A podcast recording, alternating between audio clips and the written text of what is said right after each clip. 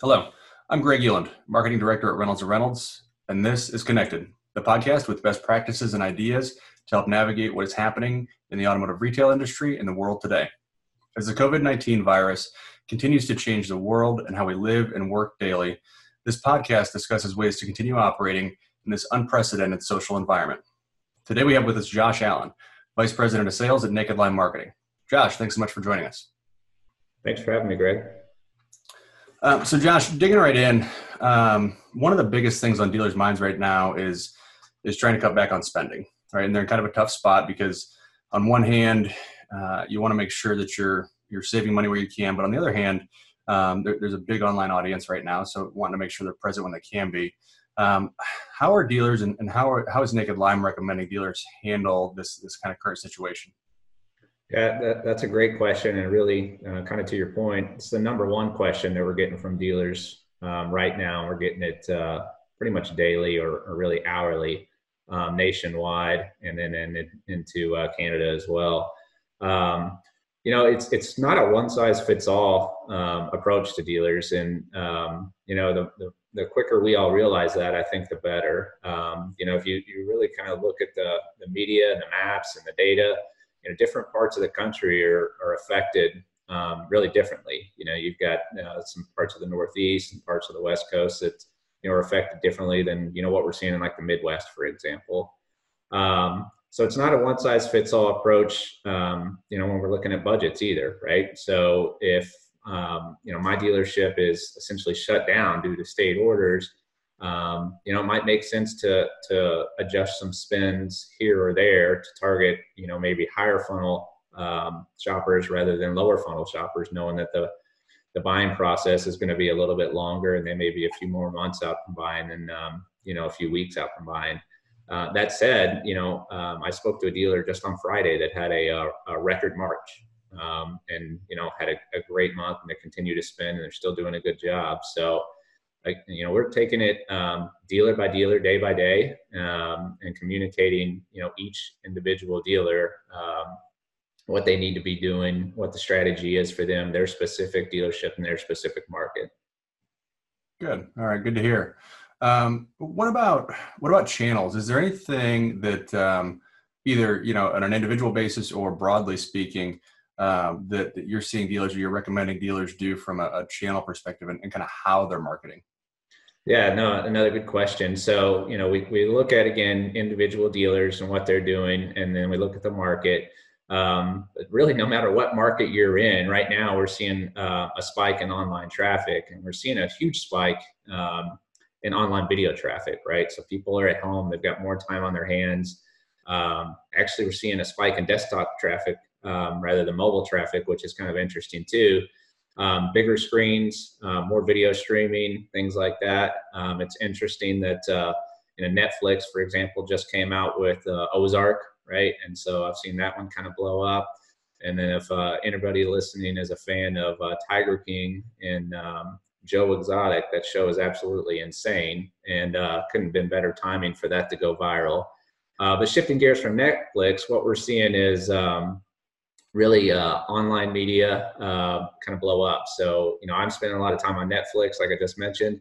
I'm also spending much more time on YouTube, much more time on Facebook. So, um, what we're, what we're suggesting to our dealers is spend more time with uh, video creation and uh, online video content to get into some of those different medias where, you know, in the past they may have, uh, you know, stuck strictly with, you know, Google AdWords or, um, you know just Facebook ads rather than you know Facebook video ads and the content they can provide there. So um, seeing a big uptick in that, which is uh, which is nice to see.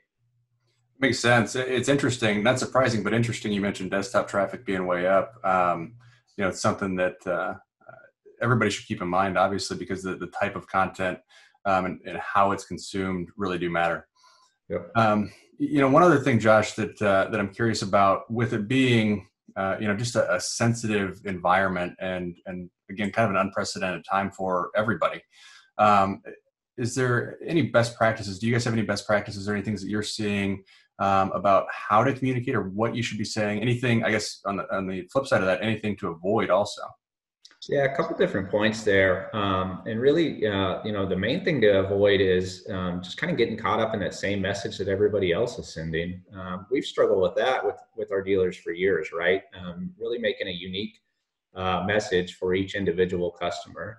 Um, so, you know, as dealers, uh, we, we really need to go out and focus on, you know, hey, if I'm going to send out an, an, email, you know, to my customers, you know, how I'm responding to the COVID-19 situation, um, it needs to be unique to my dealership, right? It's not a co- copy and paste type thing. It needs to talk about, you know, what I'm doing to, you know, keep my dealership clean, what I'm do, what I'm doing to uh, sanitize, what I'm doing to deliver vehicles, if that's a, a something that I can offer, um, I, I, saw a unique uh, uh, message from a dealership last week where um, they said, you know, we're delivering vehicles, but these are also sanitation methods we're taking on the vehicles we're delivering to you, right? Just kind of a peace of mind.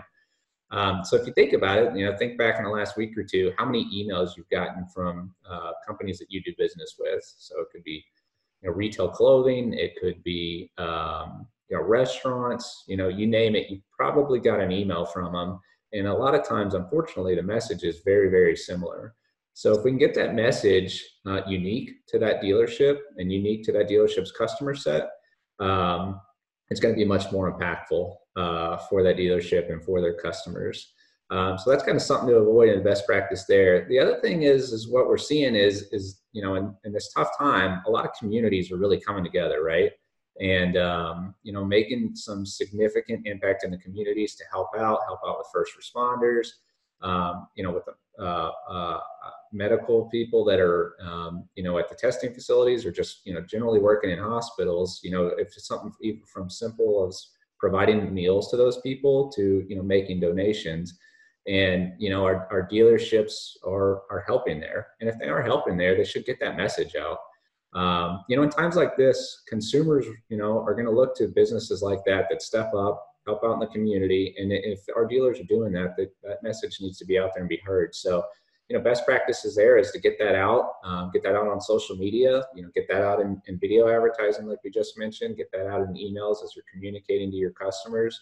Um, we all need to step up. We all need to do our part. But um, you know, if our dealers are doing that, then uh, they need to let the customers know that that that's the type of dealership they are and that's the type of um, you know people that they are yeah that's good that's good advice um, josh it's been been great talking with you. I'm, I'm glad that you were able to make the time to hop on with us today. I think this has been uh, a valuable use of a few minutes. Um, before we before we hop off is there anything else that uh, that you want to share? Anything else you want to touch on? Yeah, the only thing I would really recommend is, um, you know, right now, you know, we're all kind of um, you know, socially distancing and physically we're, you know, away from each other. Uh, but just like you and I doing this video conference, you know, we need to communicate. Um, and, you know, our dealers need to communicate with us. We need to communicate with our dealers. Um, that is really the main thing. Communication is key. So the more communication we can have back and forth on, you know, what a dealership's doing, what their strategy is, what we recommend that they do, um, you know, the better off they're going to be and the, the, better we can do to service them and, and, service their customers. Yeah, that's great. That's great. Um, well, Josh, thanks so much for, again, for taking the time today. Uh, really do appreciate it. It was, it was certainly valuable. Um, and, uh, and, you know, best, best of luck here getting forward and, and helping dealers as much as we can. All right. Well, thanks, Greg. I appreciate the time. All right. Thank you. This has been Connected. Stay safe and we'll see you on the next episode.